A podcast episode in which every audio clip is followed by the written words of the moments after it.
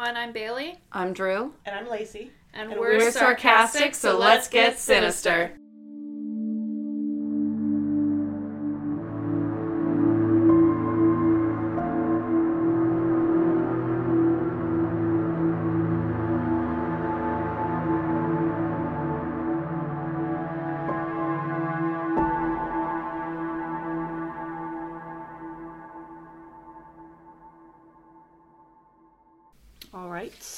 Welcome back!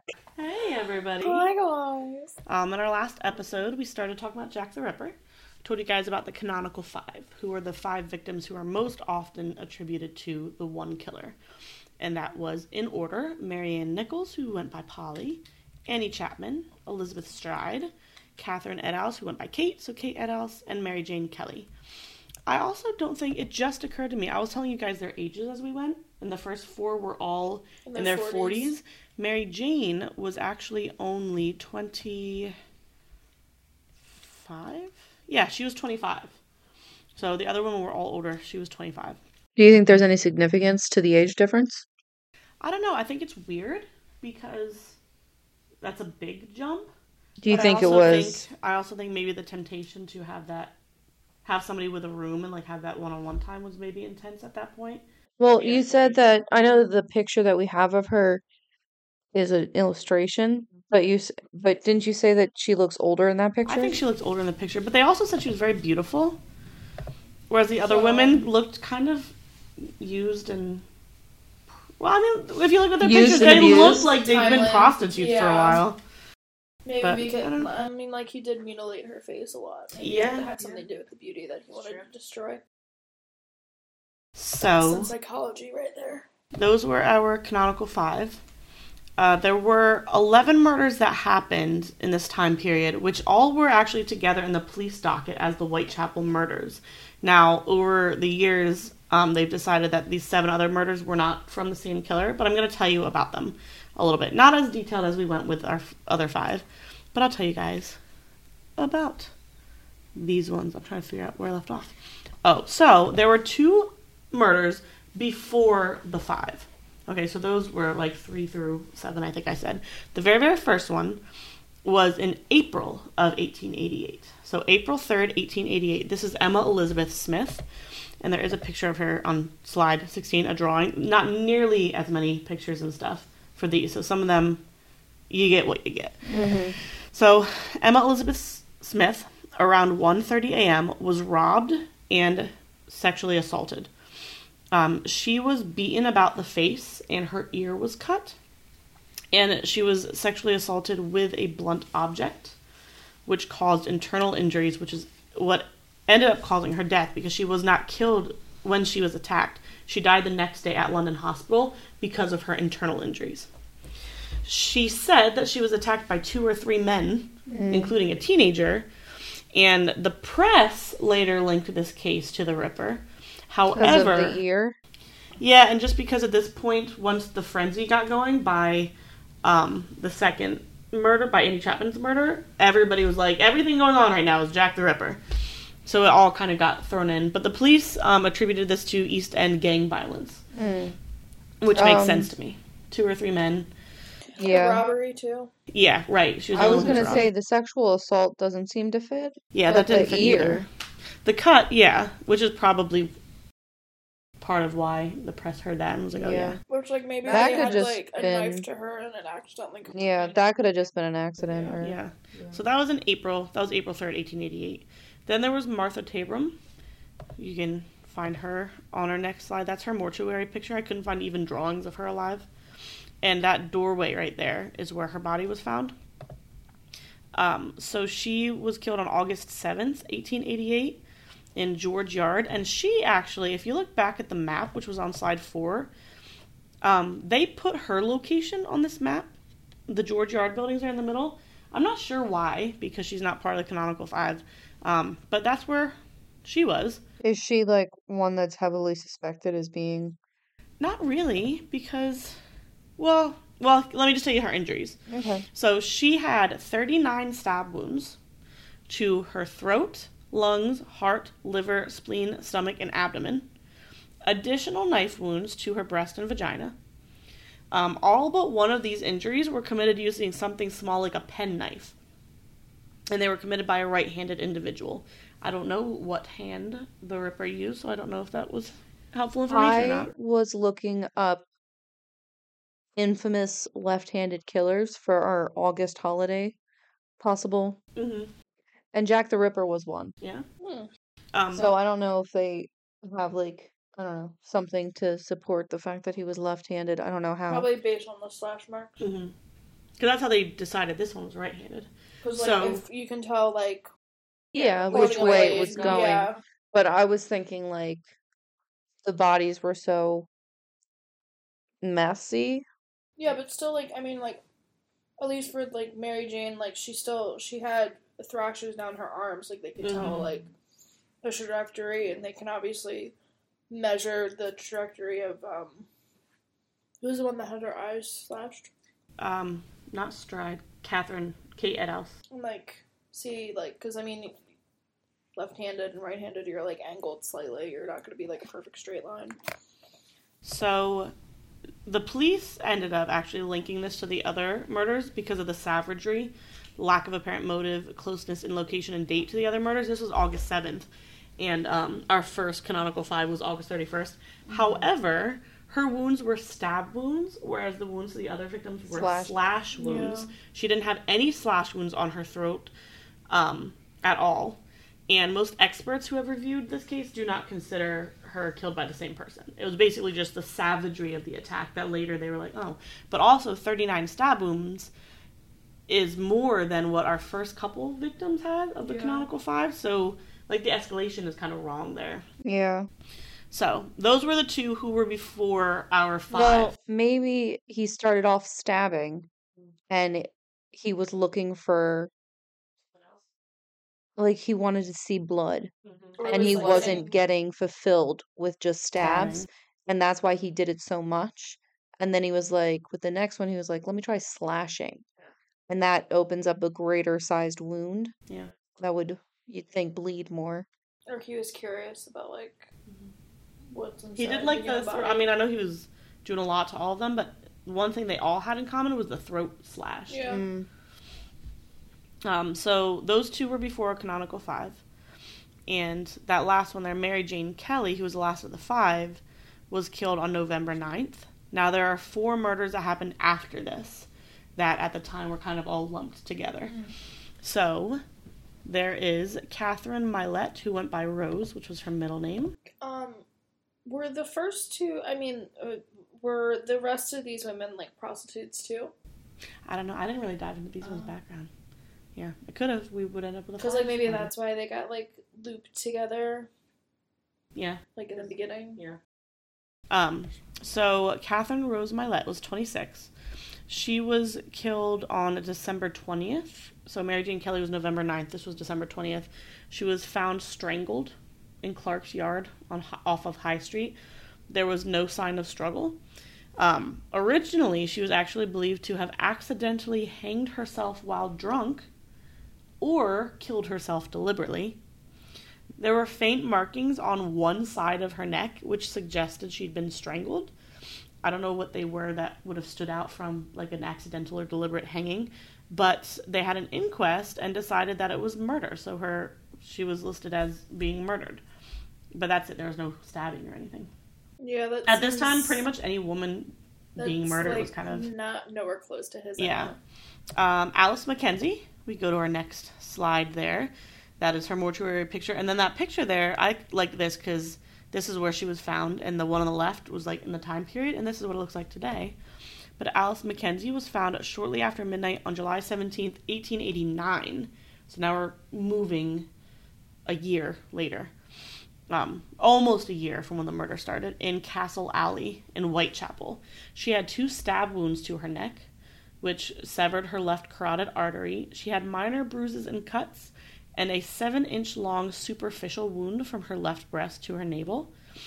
Um, oh, Thomas Bond, who we're going to talk about when we talk about the investigation, he believed that this was a Ripper murder. Um, so other people involved in the investigation did not, and writers of the time period kind of varied between calling it a copycat or just attributing it to the Ripper. Today's experts do not believe that this was a Ripper murder. Then, this one's fun. If you go to your next slide, the Pynchon Street torso. I don't have a picture of the torso to show you. Aww. So sorry. Um, the Pynchon Street torso was a torso. It was the decomposing torso and arms of an unidentified woman. So bottom half we didn't have and the head we didn't have. Aged thirty to forty years. Was discovered beneath a railway arch in Pynchon Street in Whitechapel. So this picture is like a modern day. And you could see she would have been under the arch because the arches weren't like filled in when it was a railway right. arch. So she she was found under there. Um, the bruising on her indicated she'd been beaten badly before she was killed. Her abdomen was mutilated. Her genitals were not. So that part of her was still attached. I guess just the legs and the head were off. Arms? Huh? Yeah, were arms were there. Arms were there. Yeah, because there was bruising on the arms. Yeah. Yeah, weird way to take a body apart. She appeared to have been killed the previous day and transported to the spot, which I feel like makes it even weirder for her to be... a Ripper. Yeah. Yeah, no, nothing is right there. No. Well, also because, like, I mean, besides Mary Jane, like, everyone was in the street. Like, mm-hmm. easily found. Like, yeah. I was going to say, also, like, pretty much like you, put together. Yeah, like, mm-hmm. you, he took, like, no... He took organs, kind of. But he but took... Not limbs. He yeah, took no, like, effort in, like... Concealing? Yeah, concealing her. Identities. Yeah, yeah, obviously, this woman, like, didn't have her head. And also, he transported her to the place and dumped her. Mm-hmm. So. Um, then we have our last of these eleven, which was Frances Coles. Uh, discovered when I was looking for pictures of her that Jimmy Fallon has a child named Francis Cole Fallon. So, this isn't that person. That's just you, a fun fact for everybody. Do you think that's... Nope. Okay. If you go to your next picture there, you've got Frances Cole's mortuary picture and a picture of modern day where she was found. Couldn't find a picture from them. She was twenty-five years old. Her body was found February thirteenth, eighteen ninety-one. So, this is like a couple years later. Um, she was discovered at two fifty... two fifteen a.m. by Constable Ernest Thompson, lying beneath a railway arch at Swallow Gardens in Whitechapel. Her throat was deeply cut, but there was no mutilation. Um, it is believed that the constable interrupted this person's killer. She was alive when he got there, but she died before help arrived. Mm. So those four are occasionally linked to Um, the other murders, but not often anymore. There are also a few other alleged victims that I'll toss out there for you guys, and this really kind of comes from just about every murder at the time being linked to him by the press and the public being in a frenzy. Yeah. But even the police at this time did not consider these part of it. So the four I just gave you, the police had all lumped together as the Whitechapel murders. Um, these ones, they even kept separate. So, the first one is Fairy Fay, and it's unclear if this is even real or just Ripper lore. Um, describes an unidentified woman who was found in a doorway on December twenty-sixth in eighteen eighty-seven with a stake thrust through her abdomen. However, there are no recorded murders in Whitechapel around Christmas that year, and most authors agree she never even existed. Yes. Her name is Fairy. Yeah, Fairy Fay. I think it was she the name that was... was the vampire, obviously, because of the stake. Yeah. So, that's you know, why... Unrelated. It's unreported, because she was a vampire. Yep. Um, then there's Annie Millwood, who was a thirty-eight-year-old widow. She was admitted to the Whitechapel Workhorse Infirmary on February twenty-fifth, eighteen eighty-eight, with numerous stab wounds to her legs and her lower torso. She told staff she had been attacked by a man that she didn't know. Um, and she was actually released from the infirmary, but then died on March thirty-first of natural causes. Uh, we've got Ada Wilson, who was stabbed twice in the neck on March twenty-eighth of eighteen eighty-eight and survived this. So they weren't even all murders. It was just like knife attacks. attacks. So that was stabbed to the neck in yeah, March? Yeah, stabbed twice in the neck in March. That could have been, I mean... Like an early... A very early murder. Yeah. One where he was just still starting off slashing yeah. throats early before real escalation. Um, Annie Farmer, who lived in the same house as Martha Tabram, who was the second one killed of the eleven Whitechapel murders. Um, she reported, I forgot, I like this one. She reported on November twenty-first, eighteen eighty-eight, that she had been attacked. She did have a superficial cut to her throat. However, um, two witnesses heard Farmer scream when she was attacked, and minutes before that, a man ran out of her room with blood on his mouth and hands, shouting, "Look what she has done!" And a couple minutes later, the witnesses heard Farmer scream, and they believe that her throat on her cut was self-inflicted. Oh. So it seems like a weird...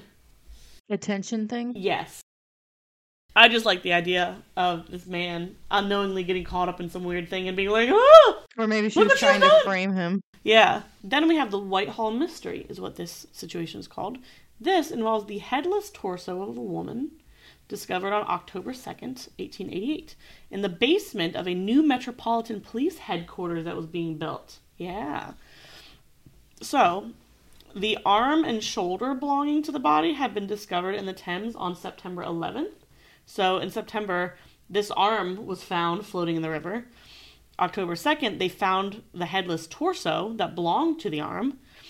Um, October seventeenth, they found the left leg buried near where the torso was found.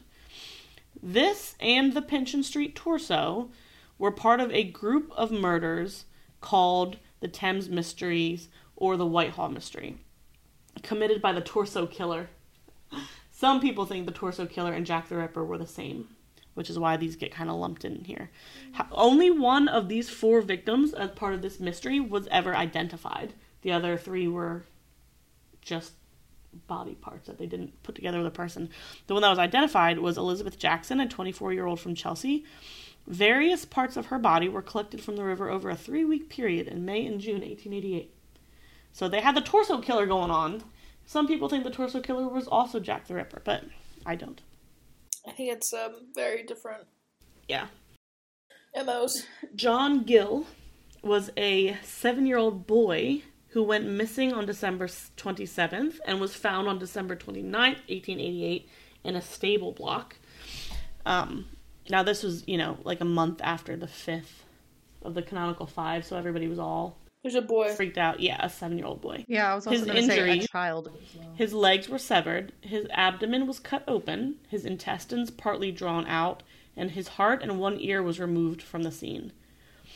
The press speculated that this was the work of the Whitechapel killer.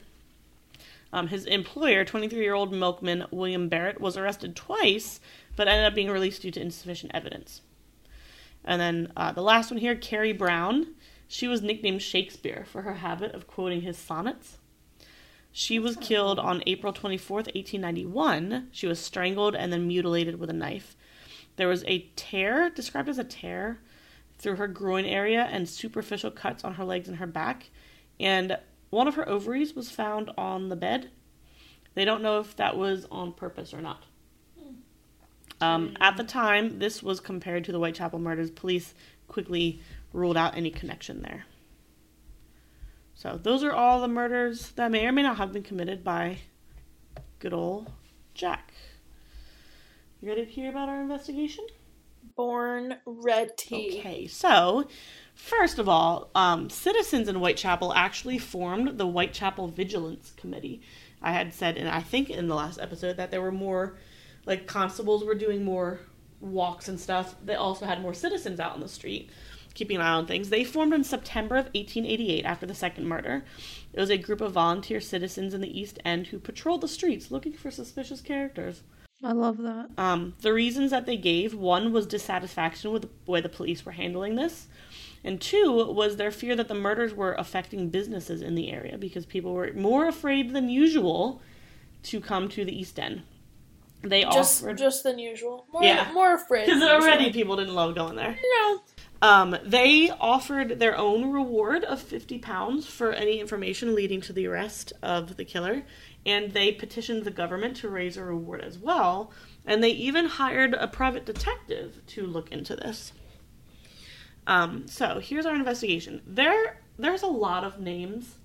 I'm really sorry, um, because I can't keep them straight, so it's going to be more confusing than it needs to be, because I'm not going to be good at this. So, sorry. Just a late um, warning for everyone listening. I'm really sorry that this is going to not is, be awesome. This is going to be pretty... So, first of all, most of the City of London police files were destroyed in the Blitz during World War Two. So, there's stuff that I just totally... They don't even have anymore. Yeah. Um, however, we do we do know some stuff. So, when the murders were going on, police were conducting house-to-house inquiries, and over the course of their investigation, they interviewed more than two thousand people, and eighty people were actually detained at various points in the investigation. After the double event, which was the night that um, Stride and Eddowes were killed, the commissioner at the time offered a reward of five hundred pounds mm-hmm. for the arrest of the Ripper. Uh, the investigation started off being conducted by the Metropolitan Police Whitechapel's Division Criminal Investigation Department, which I'm just going to call the C I D. I probably won't. I'll probably keep calling it the Criminal Investigation Department because the acronyms throw me off when there's too many. Um, the investigation was headed by a detective, Detective Inspector Edmund Reed. And the whole department, the Criminal Investigation Department, was headed by a man named Robert Anderson. However, from September seventh through October sixth, he was on leave in Switzerland. So he was not there for a couple of the murders. Um, this caused Sir Charles Warren, who was the commissioner at the time, to appoint somebody else to, like, coordinate things. So they got um, Chief Inspector Donald Swanson from Scotland Yard to coordinate. And Robert Anderson, even though he was on leave for a whole month of this situation, published, like, a memoir in nineteen ten, which talked a lot about... Like, a lot of the information we have here comes from memoirs and stuff that some of these police involved have published, because so many of the actual files were destroyed. After Nichols was killed, they sent, from Central Office at Scotland Yard, Detective Inspectors Fre- Frederick Abberline, Henry Moore, and Walter Andrews. So they got, it was almost like if three F B I agents would get sent in to help the police investigating something. Um, and then the City of London police got involved after Catherine Eddowes. So it started off just being like Whitechapel Division, mm-hmm. doing their own thing. Um, then Scotland Yard sent a couple in, and after the double event, the like official City of London police got involved as well. So there were a couple of different departments working on this. Um, butchers, slaughterers, and surgeons were top of the list to start with. They immediately investigated any local butchers, slaughterers, and surgeons and their alibis to clear them. seventy-six were visited, and their employees, like a, a butcher who owned a butcher shop, they also investigated all of their employees for the previous six months. Mm. So very detailed there. So they really dug yeah. deep. There were also cattle boats that would move between London and mainland Europe, um, and Whitechapel was close to the London docks. Boats typically docked Thursday or Friday and left on the weekend, and if you remember, most of the Canonical Five were killed on the weekend or just before the weekend. Mm-hmm. So there were some thoughts, and Queen Victoria apparently even threw her weight into this theory, that the culprit could be a butcher or like a cattle herder who worked on the boats, and when the boat was docked, he would get off, murder somebody, head back to the boat, and leave. However, they checked all the schedules, and the murders did not coincide with any individual boats' movements. So then they looked at butchers or cattle herders who worked on multiple boats, and none of them were there for the murders. It's like the schedules just did not work out. By the end of October, Robert Anderson, have I said his name yet? Sometimes I just have people's names in here, and I didn't, like... I think at this point I was feeling overwhelmed. Mm-hmm. um, by the end of October, Thomas Bond, who was a police surgeon, was asked for his opinion on the killer's surgical skill. And this actually kind of ended up being the earliest surviving profile that they had for Jack the Ripper. That's cool. Yeah. Um, this was based strictly on Thomas Bond's examination of the bodies. So I'm going to give you a quote from his... like, profile, okay? All five murders, no doubt, were committed by the same hand. In the first four, the throats appear to have been cut from left to right. In the last case, owing to the extensive mutilation, it is impossible to say in what direction the fatal cut was made, but arterial blood was found on the wall in splashes close to where the woman's head must have been lying. All the circumstances surrounding the murders lead me to form the opinion that the women must have been lying down when murdered, and in every case the throat was first cut. So the first injury was the throat cut. The throat you said it was cut left to right? Yes. Um, he couldn't tell for sure the last one because the mutilation was so intense.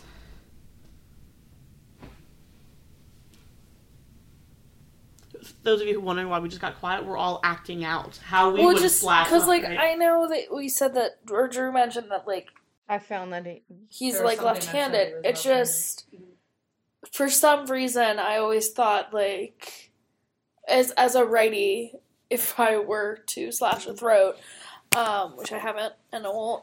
Um, Thank you. You're welcome. I would have... I would go left to right. Yeah. I wouldn't go right to left. That just... It's not... I'm trying to picture it, and it's a hard thing to picture. Like, if you were upright, and you'd be like, wacha. Yeah. But, like, I mean, it's slashing a throat, I feel like it could go either way. But also, like, so, like before you mentioned that they were, like, laying, most likely laying mm. down, it was also like, okay, well, like, maybe it's, like, he came from behind and slashed. Yeah, and then it's... But I that's... And that, that would be left to right, mm-hmm. but that's also me being right-handed. Yeah, I think it's interesting that he said that they were laying down when it happened, because most of them were outside. Yeah, well... They probably no, got in position were... to, like... For sex. Yeah. Yeah, but some of them were just, like, out on the street. I would think you'd actually, like, go into an alley or something. You think that there was well, privacy back then? I don't know. It, I mean, prostitution was illegal. People were arrested for it. Yeah. I feel like they didn't... Well, they didn't... I don't know. Like, they... Part, the reason why they were prostituting is because they didn't have money to buy a room for yeah. the night. So you had to make do where you could. Yeah. And I, from what I know, the back then, like, it was real dark. Like, yeah. there was no lights. So you could just lay down in the street, really. The first one didn't even know that uh, Mary Ann Nichols was dead at first. He thought she was just drunk because he couldn't even see, like, the blood because yep. yeah. it was so dark. Yeah, so that was from our first... So I, I imagine that they laid down to... Do the sex. Begin. Do, do the sex. And he... We're gonna do the sex. In my imagination, he got down on top of them and then slashed them while they, he was on top. Okay, so... And then got busy he, with his dissection. Thomas Bond actually disagreed that the killer had specific scientific or, anat- or anatomical knowledge. He said he didn't think it e- they even had the knowledge of a butcher or slaughterer. He thought that the way the murders were performed, any lay person could have done it. I mean, the cuts were listed as jagged. Mm-hmm. Yeah, and I think... It sounds like someone who's just, like, curious what's going on inside yeah. the body. Yeah, and especially ripping it open and taking like, stuff out. And the escalation, yeah. too. Mm-hmm. Mm-hmm. Um, he determined that the killer was a lonel. A what? Hold on Say a minute. Again? He determined that the killer was a loner. Got it. Oh, okay. With sounds quote. Sounds like she like put like loner yeah, and like made all together. Sometimes when I'm doing this, I'll combine two words that are near each other because I get to reading quickly. I don't know what I was doing with that one. Okay. Um, with quote periodical attacks of homicidal and erotic mania. Um, he said that the mutilations may indicate satyriasis, satyriasis. Which is uncontrollable or excessive sexual desire. And then, another quote for us. The homicidal impulse may have developed from a revengeful or brooding condition of the mind, or that religious mania may have been the original disease, but I do not think either hypothesis is likely. So do with that what you will. Um, there is no indication of sexual activity on any of the bodies. However, psychologists then and now believe the killer received sexual pleasure from the attacks. Due to knife, we tend to say that there's... Due to knife? Due to... Just and um, sexually degrading possessions, particularly with Mary Jane Kelly. Um, others, however, challenge this as supposition. There's so much... There's so much debate about so many aspects of this because so much stuff has been lost along the way because so much was kind of, like, tainted with, like, the way the press got involved. So... Pretty much every point made about these murders, somebody has challenged at some point or another. Mm-hmm. Uh, there's also, obviously, a lack of surviving forensic evidence. They have performed D N A analysis on old letters. It's all inconclusive because it's too contaminated.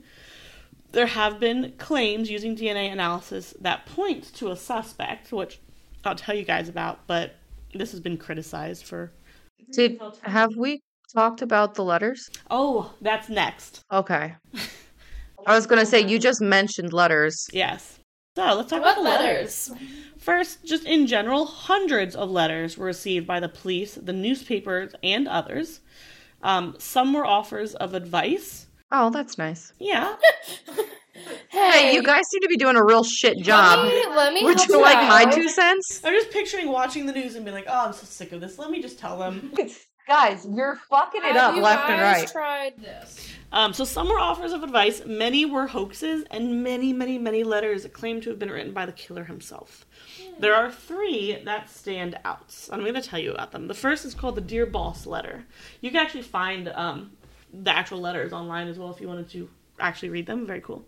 So the Dear Boss letter is where Jack the Ripper name originated. So nobody was calling this killer Jack the Ripper until this letter was published. So the letter was dated September twenty-fifth. It was postmarked and received September twenty-seventh, eighteen eighty-eight. So we're a couple murders in at this point. Um, it was sent to the Central News Agency, who then forwarded it to Scotland Yard on September twenty-ninth. It was considered a hoax until Eddowes was found three days later, because the author of the letter had promised to clip the lady's ears off, and Catherine Eddowes was the one whose ear was found in her clothing. Mm. And they did say that they thought that was an accident, but then we said, I don't know, how can you tell? But then we said, oh. Also, in the letter, the writer had actually threatened to send the ears to the police and never did.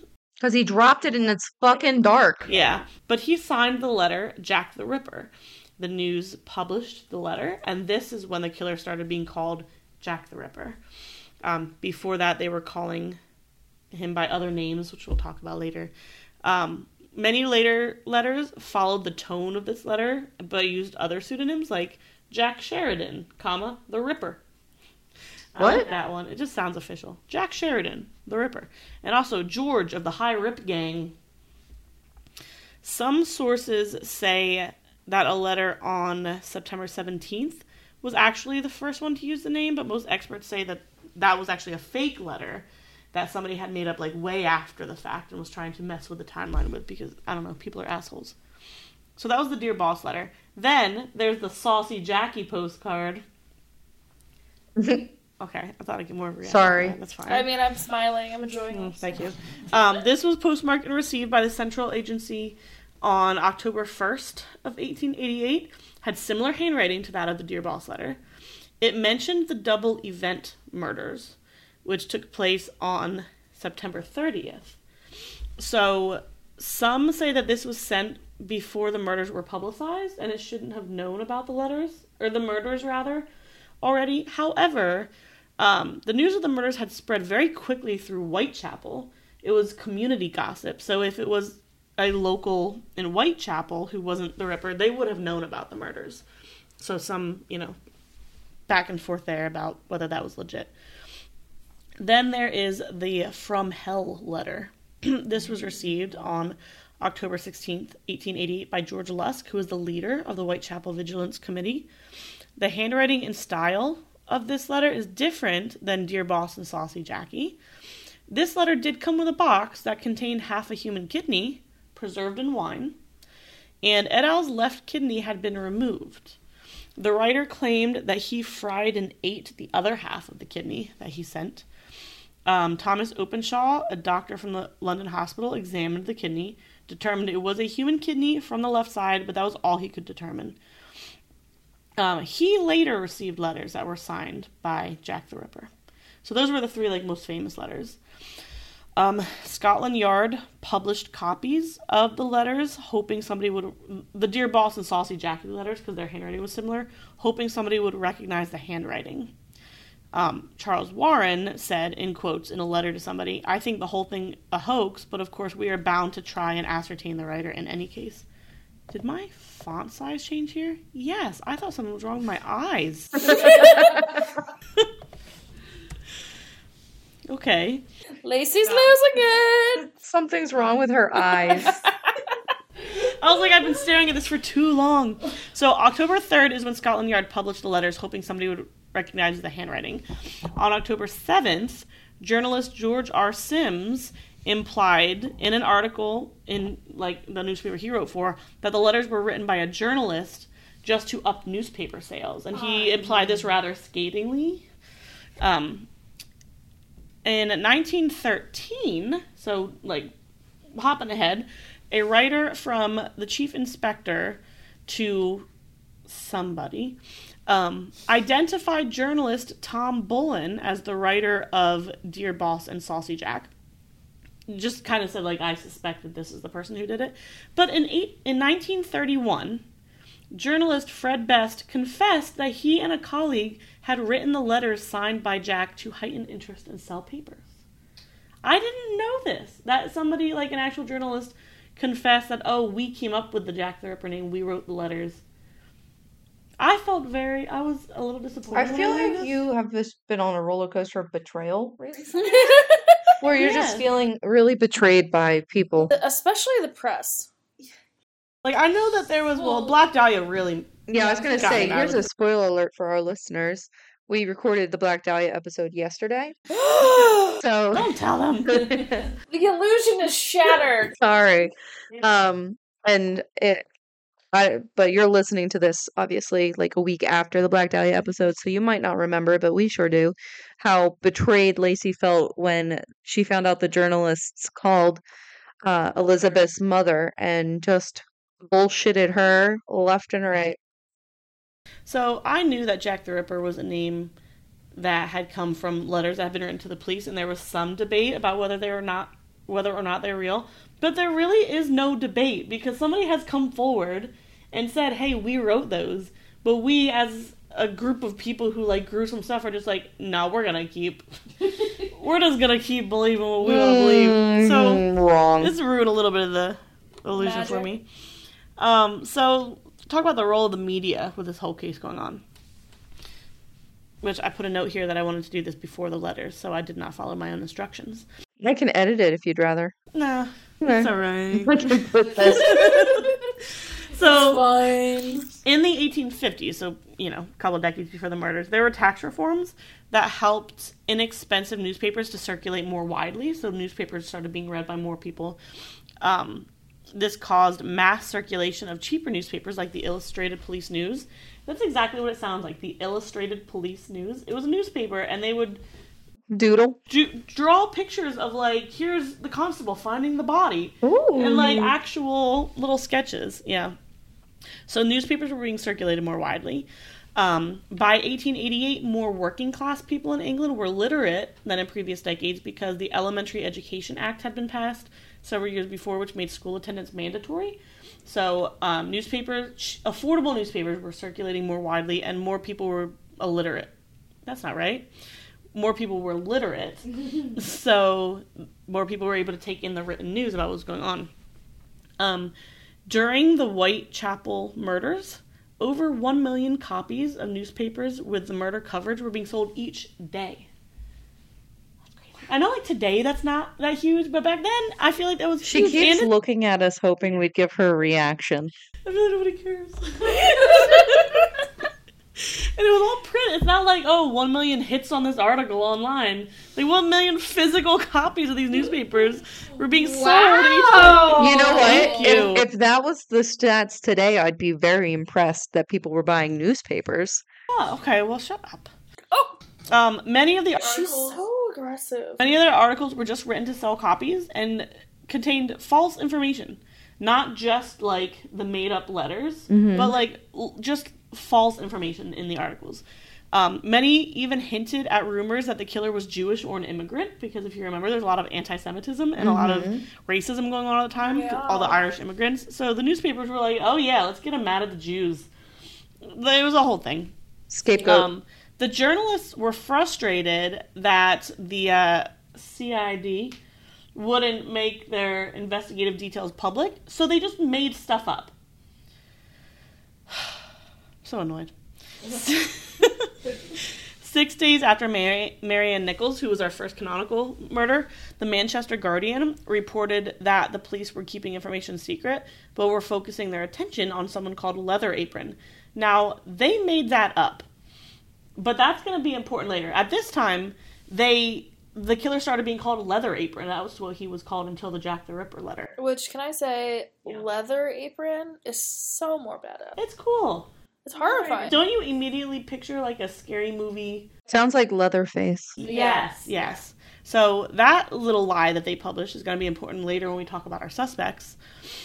Um, there were journalists who would call out other journalists for this behavior, which we saw when um, George R. Sims, journalist, wrote that he felt the letters were made up by journalists to boost sales, and he was right. Anyway, um, so... So, oh, so the killer was being called Leather Apron until the Dear Boss letter was published. Um, and, side note, I learned that there was already, like, a legend killer, like an urban legend, about a killer named Spring-Heeled Jack at the time, which I just got, decided I'll cover in another Urban Legends episode. Um, so they were already kind of primed for Jack being a murderer.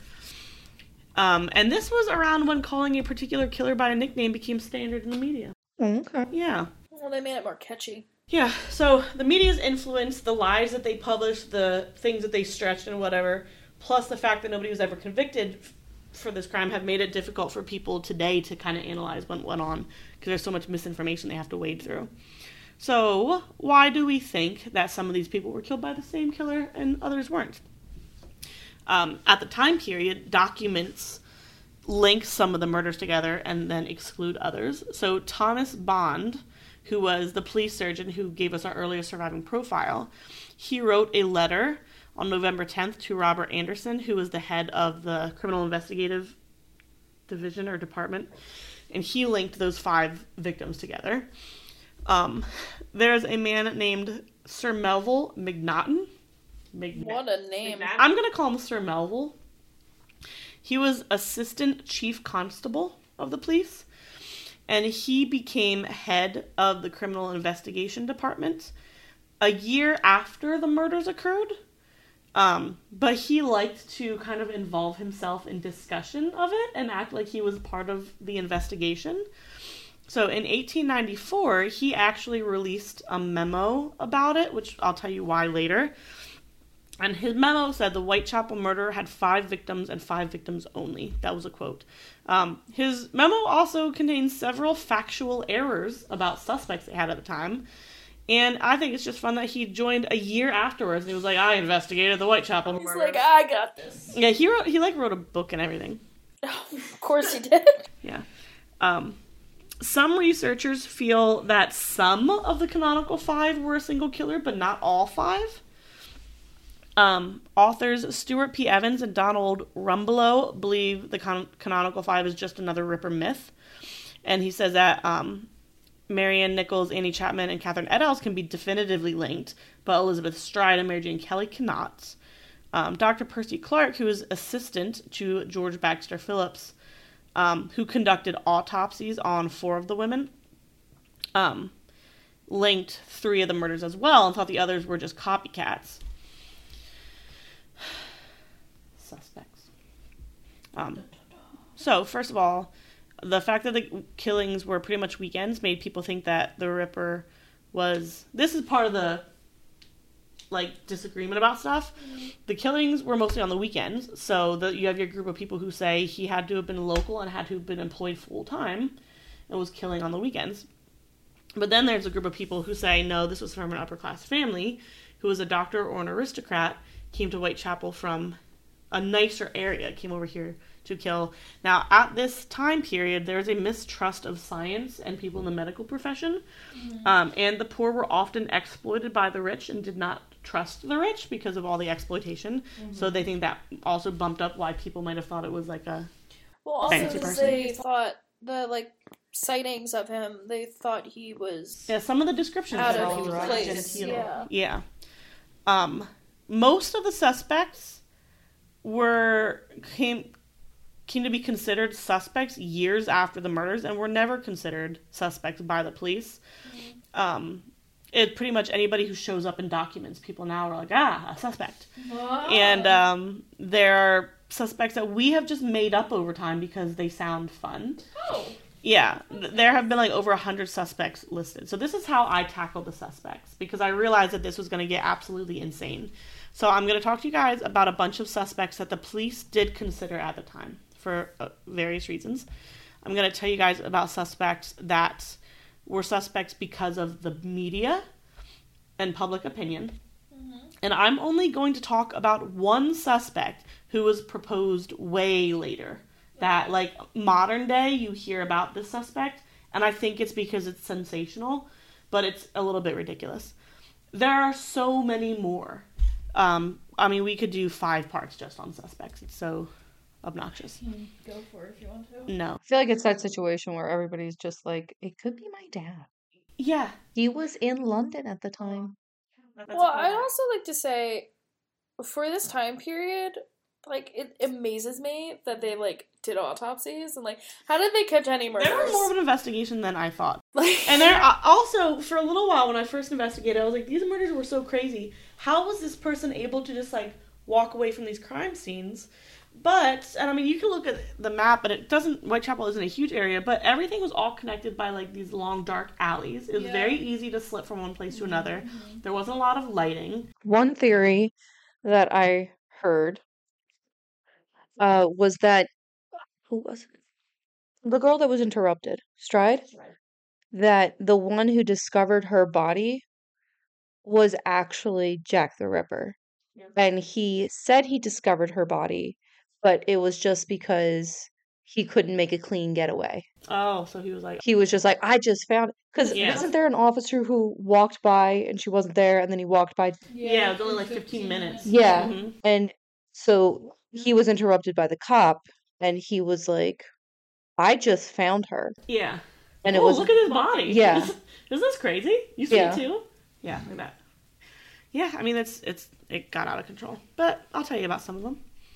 So, first of all, Montague John Druitt, which I was excited about because Romeo's last name was Montague, and I just finished Romeo and Juliet with my freshman. So I saw Montague, and I was like, ha, that's the one. Okay, so Montague John Druitt, born in Dorset in eighteen fifty-seven. Um, he worked as a barrister, so like a lawyer. He practiced a certain type of law, and an assistant schoolmaster in Blackheath, London. He was dismissed from his schoolmaster job, and modern researchers believe he may have been gay, and that was why he was dismissed. His mother and his grandmother had mental health problems, and he may also have had, like, a he gay or had a hereditary mental illness. The reason that he came on the list as a suspect is because he committed suicide in December eighteen eighty-eight. His uh, body was found floating in the Thames on December thirty-first. They decided it was suicide. And because his suicide was shortly after the last canonical murder, he was later named a suspect by Assistant Chief Constable, Constable Sir Melville, who showed up a year after the murders. He shows up in the memo that he wrote in eighteen ninety-four. Um, however, in the memo, he incorrectly called the thirty-one-year-old lawyer a forty-one-year-old doctor. So what does he know? Interchangeable. Yeah. Um, and Montague... Mister Druitt, because I think Montague is a silly first name. Sorry to anybody named Montague. Um, Mister Druitt had an alibi for the first mor- murder. He was playing cricket in Dorset. He also lived in Kent, which was on the other side of the Thames from Whitechapel, miles away from Whitechapel. And current experts believe that the killer was probably local. Um, D I Abberline from Scotland Yard dismissed Druitt as a serious suspect. Then we have... this person's name, he was born in Poland, okay?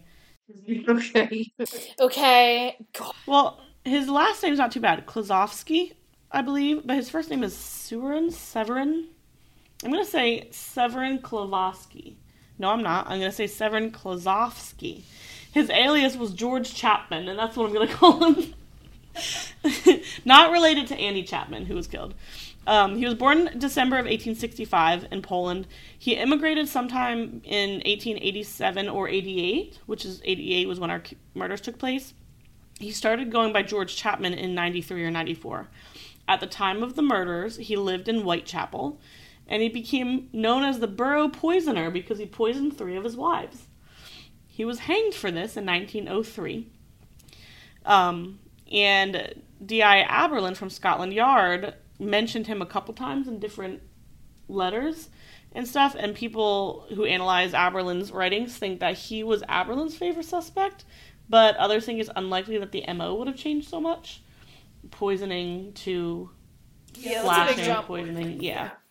Poisoning Side is very note. impartial, yeah. or, like, impersonal. That was George Chapman. Then we have Aaron Kosminski. Aaron Kosminski was born September eighteen sixty-five. He was a Jewish-Polish native. And if you remember, we didn't like immigrants or Jewish people at the time, so that immediately weighed against him. He was also named in Sir Melville's eighteen ninety-four memo as a, as a suspect. He was also mentioned... So, um, Robert Anderson wrote a memoir at some point in his life, and Chief Inspector Swanson had a copy of his memoir, and he kind of did, like, handwritten notes in it as he as he read through it, and he mentioned Kosminski in the notes that he wrote in, like, the margins of the book as he read. Um, in Anderson's memoir, he wrote, in quotes, "The only person who ever had a good view of the murderer unhesitatingly identified the suspect the instant he was confronted with him." Um, and then he claimed that his people, in quotes, meaning Jack the Ripper's people, knew he was guilty and refused to give him up. And he, when he said his people, was referring to Polish Jews, because that is who he believed Jack the Ripper was, a Polish Jew, and that the other Polish Jewish people in the area knew who he was, but wouldn't give him up because we stick together. They're like throwing two uh, religion and a race like under the bus with them. Yep, they're just throwing things. Okay, over. You know why? Um, why just throw one of them yeah. under the bus? Might as well just make it two. They claimed that he fit the profile, be- partly because he lived in Whitechapel, and partly because he was a quote sexual maniac. Uh, I'm not sure where they get this from, because he was admitted to a lunatic asylum in eighteen ninety-one, and while in the asylum, they said he had harmless behavior. He had auditory hallucinations, a paranoid fear of being fed by others, and a refusal to wash or bathe, but nothing sexual. Um, they also said se- self-abuse, but never like elaborated on that. Modern-day F B I profiler John Douglas stated that somebody like Kosminski would have been driven to boast about the murders while locked up because of his mental illness. It just would have been, he would have boasted, but this guy didn't. Um, now, I said that D N A evidence has linked one suspect, and this was Aaron Kosminski. In twenty fourteen, they did a D N A analysis to a shawl belonging to Kate Eddowes, um, and it linked Kosminski to the shawl. However, experts say it's unreliable. Um... They said that the sample was from maternal descendants of Eddowes and of Kosminski, and it was based on mitochondrial D N A, yeah. which can be shared by thousands of people. So you can use it to exclude a suspect, but not implicate a suspect. Yeah. Um, and then there are people who say the shawl may not even have belonged to her because it was a nice shawl, and she probably wouldn't have been able to afford it. Oh, that's rude. yeah. mm. um, maybe, maybe it was a hand-me-down, or like it was a... family heirloom. Or maybe she stole it. Sure. Um, I think that's a little bit of a rude assumption. In some modern documentaries, he is treated as um, the most likely suspect. I'm going to pause for a quick second, because Brandon called me. I'm just going to tell him that we're recording.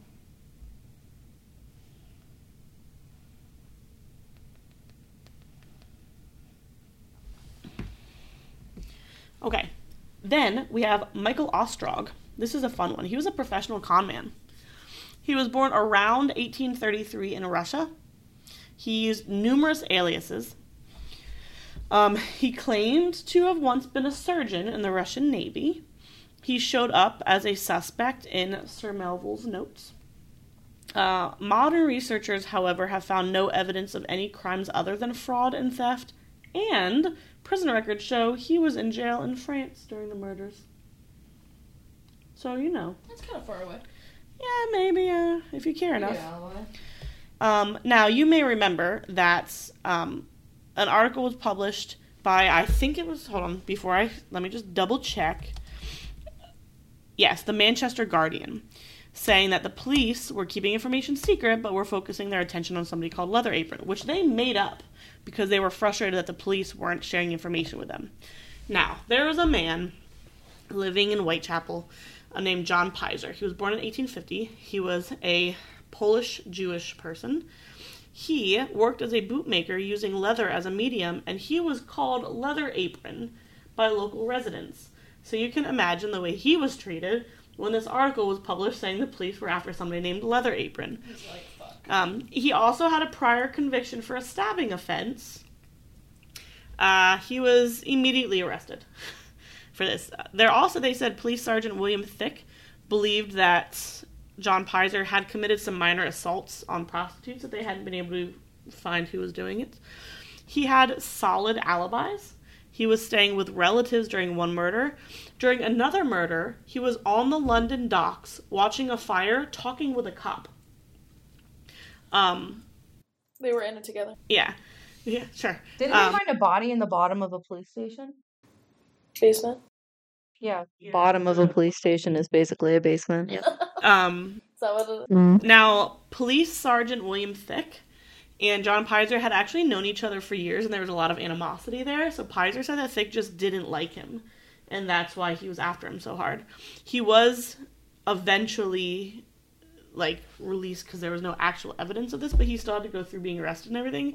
And he actually received monetary compensation from the newspaper um, that... Well, no, no, no, not from the newspaper that said Leather Apron. A newspaper printed an article naming him as the murderer after he was arrested. And he actually received monetary compensation from them. Oh, that's... Which is cool. I didn't think that that ever happened then. Um...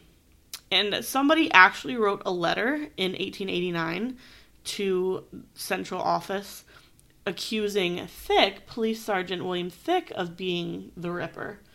Um, this was dismissed as being malicious and was seen as just like retribution for arresting John Pizer. So that was all very fun. James Thomas Sadler, born around eighteen thirty-seven, he was a friend of Frances Coles, who was the last of like the eleven Whitechapel murders that the police had linked together at the time. She was the last victim in total, but she wasn't one of the canonical five. He had an uncontrollable temper and an alcohol problem, and apparently kept, quote, company of the lowest prostitutes. He had been seen drinking with Coles earlier and arguing with her three hours before her body was found. However, he was at sea during four of the murders, four of the canonical murders. He was arrested, but then released on lack of evidence. Francis Tumblety. Mm-hmm. Yes. Born around eighteen thirty-three. I, is this the one? Yes. No. No, never mind. We'll come back to okay. we'll come back to that later. Um, Francis Tumblety posed as an Indian herb doctor, like in quotes, throughout the U S and Canada. So he was just a quack who was making money, basically. Commonly perceived Whoa. as a misogynist and a quack. a quack. He was actually connected to a patient's death, but not prosecuted for it. In eighteen sixty-five, he was arrested for complicity in Abraham Lincoln's assassination, but was released without being charged, and then left the country. And he was in England in eighteen eighty-eight. He was arrested on November seventh for engaging in homosexual acts.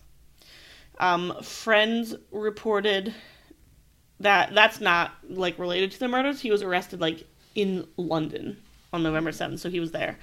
Um, friends reported he showed them his own personal collection of wombs from various women. Um, wombs? Wombs. Like the womb he was man. Collecting uteri, u- uteri. Yes, uteri? He had a collection. Mm. Um, yes, that's the so term. He was arrested on November seventh in London. He fled to France and then to the U S. Uh, and because of all that, now Jack the Ripper, the Whitechapel murders had gained international attention, which wasn't something that happened often, but like it was mo- mainly because of how the press was handling it. The whole world was kind of watching this. Mm-hmm. So this guy who was arrested in London on November seventh and then fled the country, got a lot of attention. Um, New York City police actually released a statement saying there's no proof of this man's involvement in the Whitechapel murders, and there were reports that like Scotland Yard was trying to extradite him, and they said the crime he was arrested for is not extraditable. So Scotland Yard wasn't even really caring enough to look for him in another country for what he was arrested for. So those were um, like suspects at the time of by the police.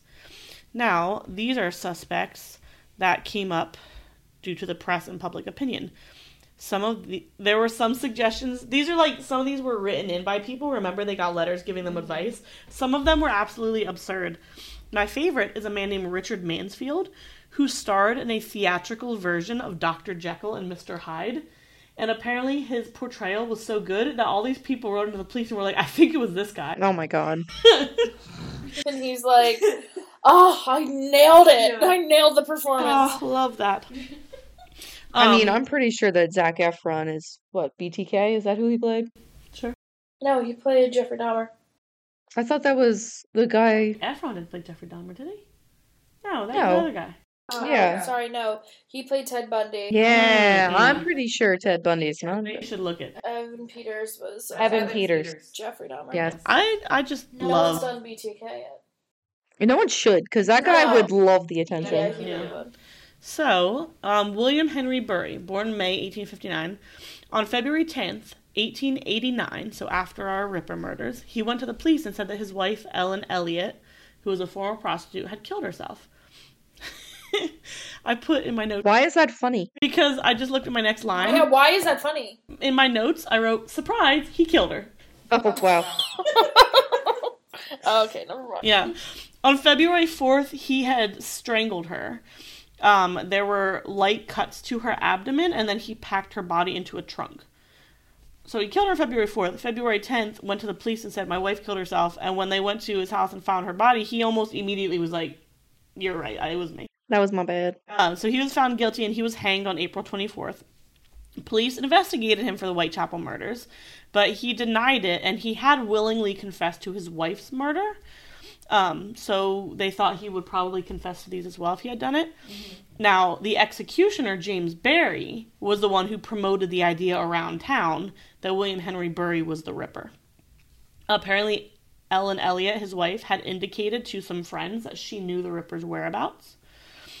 Um, that would be a good reason to kill your wife. Yeah. The canonical murders occurred shortly before he moved away from Whitechapel. So he lived in Whitechapel during the murders. He moved away and they stopped.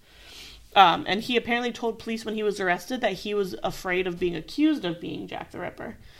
However, his wife's death doesn't really match, doesn't at all match the other ones, especially because she was killed in February after those murders, and you would think the ex- escalation would be even worse, especially on his own wife.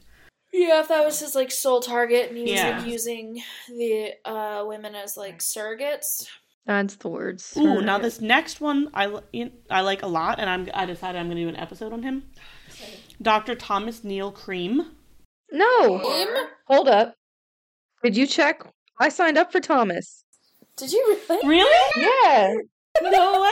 I found out about him and I was like, I want to do him. Oh. He's a doctor. I'm oh, interested. Well, you're going to enjoy it because I just have a couple oh. bullets about him. Okay. Uh, so, just about him, like, as the suspect for the thing, but yeah. you can still do him. I'm right. excited now for that episode. Okay. Whenever we get it. This is, ooh, I'm a little disappointed. I was going to say we could collaborate. Yeah. Ooh. Collaboration. The Lambeth Poisoner. We could have a shared document, add stuff, and then... Yeah. He... Is that, Is that thunder? thunder? I, just, I was just going to say, look, it's raining and the sun's out, is what I was about to say, and then the sky oh crackled. What a great podcast atmosphere. That was terrifying. I bet there's a rainbow. Okay, settle down. The sun's out. Okay, so so anyway, let's... Okay, so Doctor Thomas Neill Cream was born in eighteen fifty. He secretly specialized in abortions. He was born in Glasgow, educated in London and Canada. He practiced medicine in Canada and Chicago.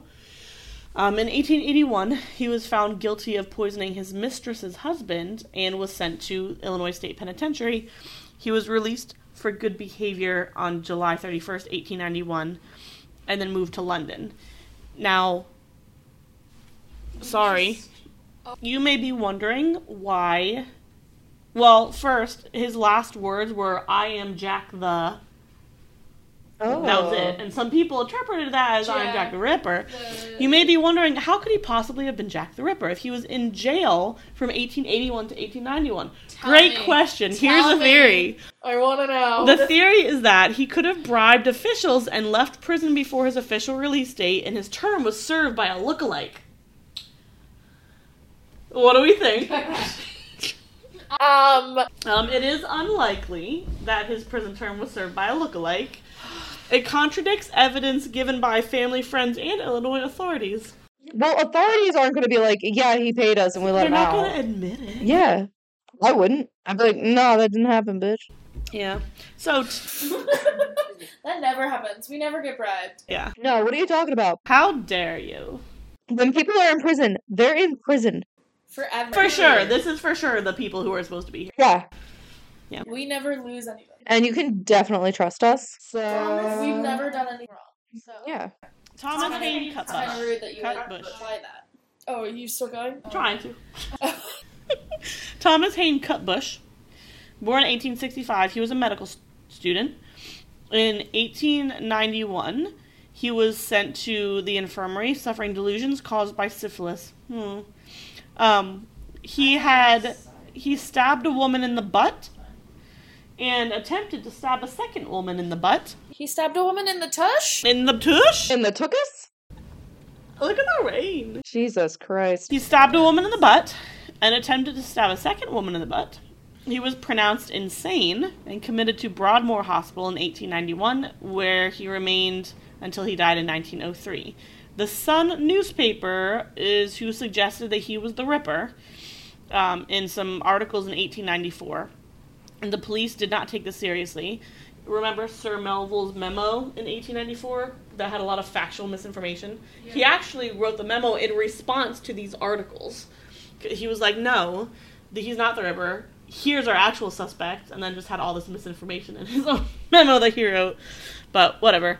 Um, then in nineteen ninety-three, nineteen, so like all the way up, um, a book published by a man named A P Wolfe suggested that Sir Melville was pra- protecting a fellow officer who was Thomas Hayne Cutbush's uncle. There are some modern-day authors who believe that um, he is actually the most likely suspect, I guess. Peter Hodgson and David Bullock have written books about Jack the Ripper and believe that it was Thomas Hayne Cutbush. Uh, we've got Frederick Bailey Deeming. Bailey. Oh. Mm. Oh. Mm.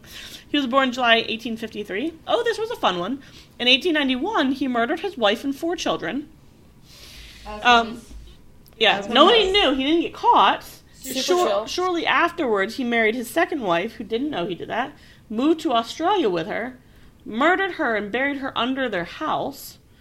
Uh, when she was discovered and the investigation started, they discovered the bodies back in England. He actually boasted that he was Jack the Ripper, but during the time of the murders, he was either in South Africa or jail. So, the police said, no, you weren't. I enjoy when people, like, be like, I did it, and then it's like, there's proof of, like, no, you didn't. Like the Black Dahlia guy. Yeah, the guy like, who was clearly, clearly in Jersey at the yeah. time. Yeah. But then he, like, confessed to anyone who came into contact with him. Yeah.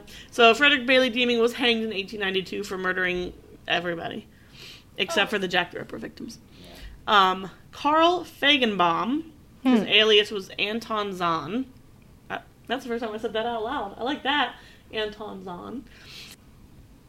I lost my place. Oh, he was a German merchant seaman. Um, in eighteen ninety-four, he killed a woman named Juliana Hoffman in New York City by cutting her throat. He was arrested for that. He was executed. His lawyer, after he was executed, his lawyer said that Carl hated women, and he believed that Carl was the Ripper, which, like, talk about your lawyer turning on you. What year was this? eighteen ninety-four. Talk about your lawyer turning on you. Um, however, there's no evidence at all that he was even in Whitechapel at the time of the murders. I think they're just, like, assuming, like, if you slit someone's throat, are you sure you're not Jack the Ripper? If you're a yeah. man and you've... No, because the one guy stabbed somebody in the butt. Oh. If, if you're a man and... I was going to say, you have used, a, have used a knife. That's not even the case, because one of the victims was strangled. Yeah. So if you're just but a man and... anybody. May... If you if you were a mean guy. If you were a dude, you might have done it. Yeah. rough, rough time to be a man in, in England. I mean, honestly, when is it not a rough time to be a man? I'm nervous. Why are you nervous? It's sinister and sarcastic. Then yes, we need to sprinkle in the sarcasm when we get dark, okay? Then we have Robert D'Onston Stephenson, who sometimes went by Rosalind Donston, but when he went by this alias, Donston is just Donston, and when he used the alias, he put an apostrophe in there to make it spicy. Ooh. Yeah. Born in um, April eighteen forty-one, he was a journalist and writer who was interested in the occult. He admitted himself to the London hospital just before the murders started, the Canonical Five, and left shortly after they stopped. So he was in the hospital during the course of the murders. Um, he wrote an article saying that Jack the Ripper was a Frenchman and that black magic was the motive. Oh, sounds like a considered witches? Have we considered demons? Oh, what about aliens? Oh, always, always an option. Um, an amateur detective got suspicious based on his articles and reported him to Scotland Yard on Christmas Eve in eighteen eighty-eight. But the police did not treat him as a serious suspect because he was in the hospital, and they did go and like check. Just to check? Just to double check that he was. Yeah, well, they, they went practice- jiggled the handle. We're like, okay, it's locked. Right. Hospital practices would not have allowed him to just leave the hospital for the night and then come back. So he okay. was, like, in the whole time. Same with, uh, like, prison, I presume. So yeah, they don't just say, oh, you need a night out? Yeah. Tomorrow. Come back You've before bedtime. So that was the end of the suspects that, like, the media or other just people proposed. No, I'm going to talk about just one suspect who's become very popular, but just, like, in modern times. And I think it's just because scandal is something that we enjoy. And that's Prince Albert Victor, the Duke of Clarence and Avondale. Avondale. Avondale. Avondale. Sounds better. Um, this is a fun one. People like to lean towards this one, and I understand why, He's but it's prince. So goofy. Right. He uh, um, lived from eighteen sixty-four to eighteen ninety-two. He was first mentioned as a potential suspect in a biography published in nineteen sixty-two, and the biography was actually of his father, King Edward the twelfth.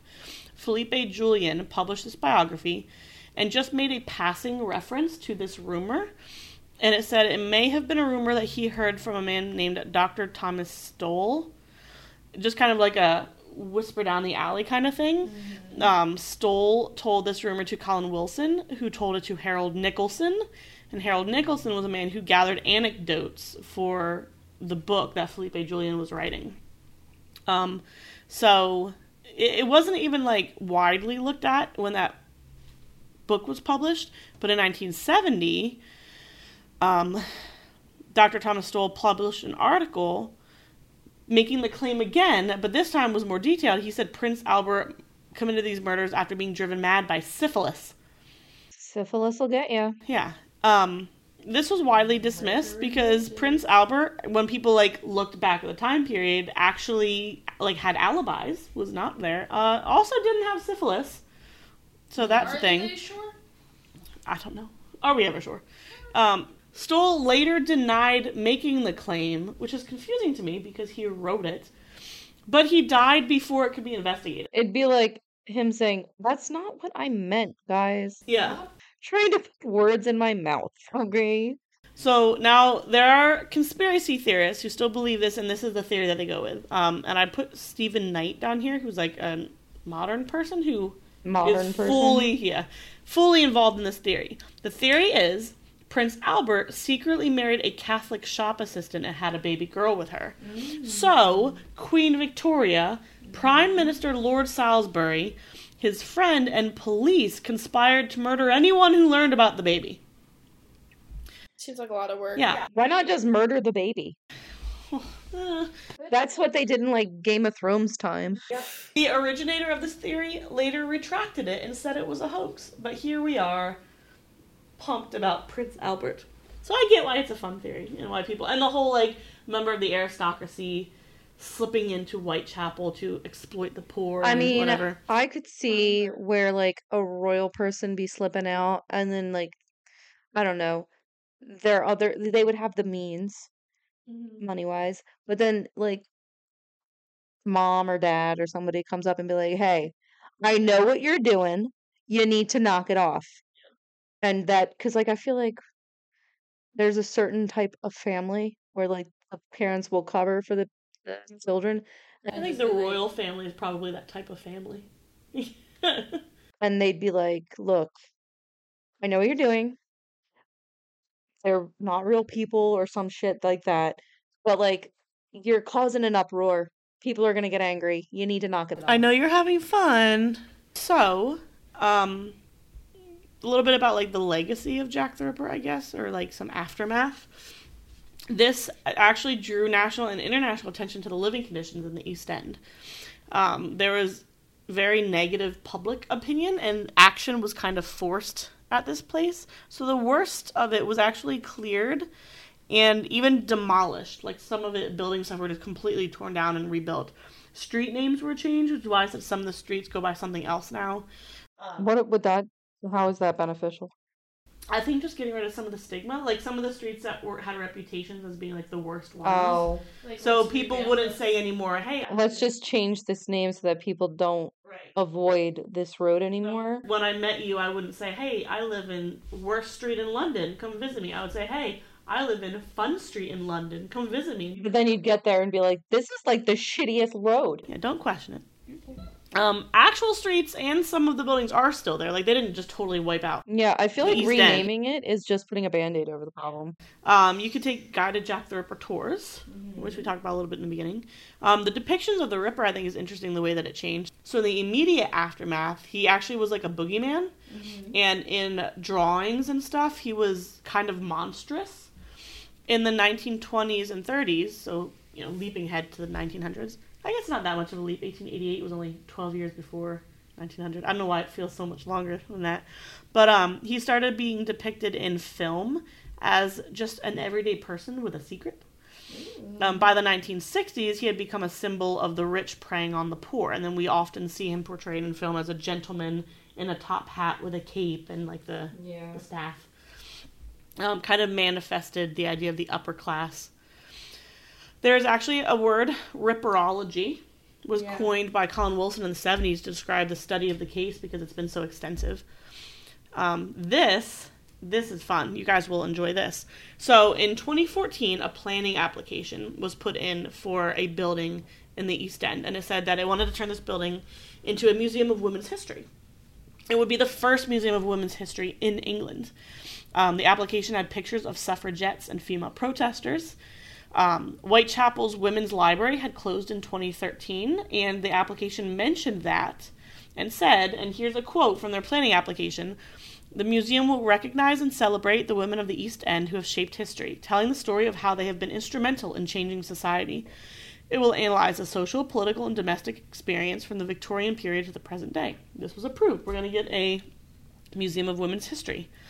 In twenty fifteen, they removed the covers that were kind of like surrounding the building, and it turns out they made a Jack the Ripper museum instead. Sneaky. Yeah. Lots of protests hmm. over this. The architect said he had been tricked.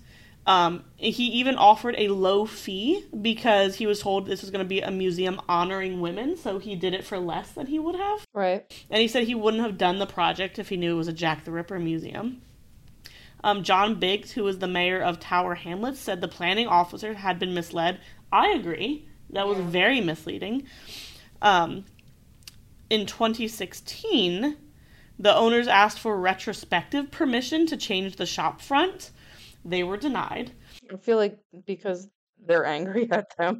Yeah. Like, they just totally, and I don't know why I didn't put it in here, but the guy, like, the owner of the building was like, we never meant to be misleading. We just decided as we were doing it to change our direction. Wow. Yeah. Um, in twenty seventeen, they appealed the Secretary of State, but lost. So in twenty eighteen, they finally redesigned the front. And the building was put up for sale in April of twenty twenty-one. Mm. So, there we go. I know that there's there's a lot more still out there about Jack the Ripper, but... Maybe maybe in the future we can revisit with more information. Let's go back, a deeper dive. Mm-hmm. Yeah, sure. But for now, that's it. For now, that's it. All right. We, uh, hope you guys enjoyed. Well, that was sinister. And we were sarcastic. And we hope you keep listening. Follow our Instagram at sinister underscore and underscore sarcastic for show updates. And we also post each episode with some photos. We are always looking for new, interesting show ideas. So if you have any folklore, true crime, or mysterious cases for us to cover, please feel free to D M us on Instagram. We'd love to hear from you. If you're enjoying the show and want to purchase some merch to show your support, you can find a link on our Instagram.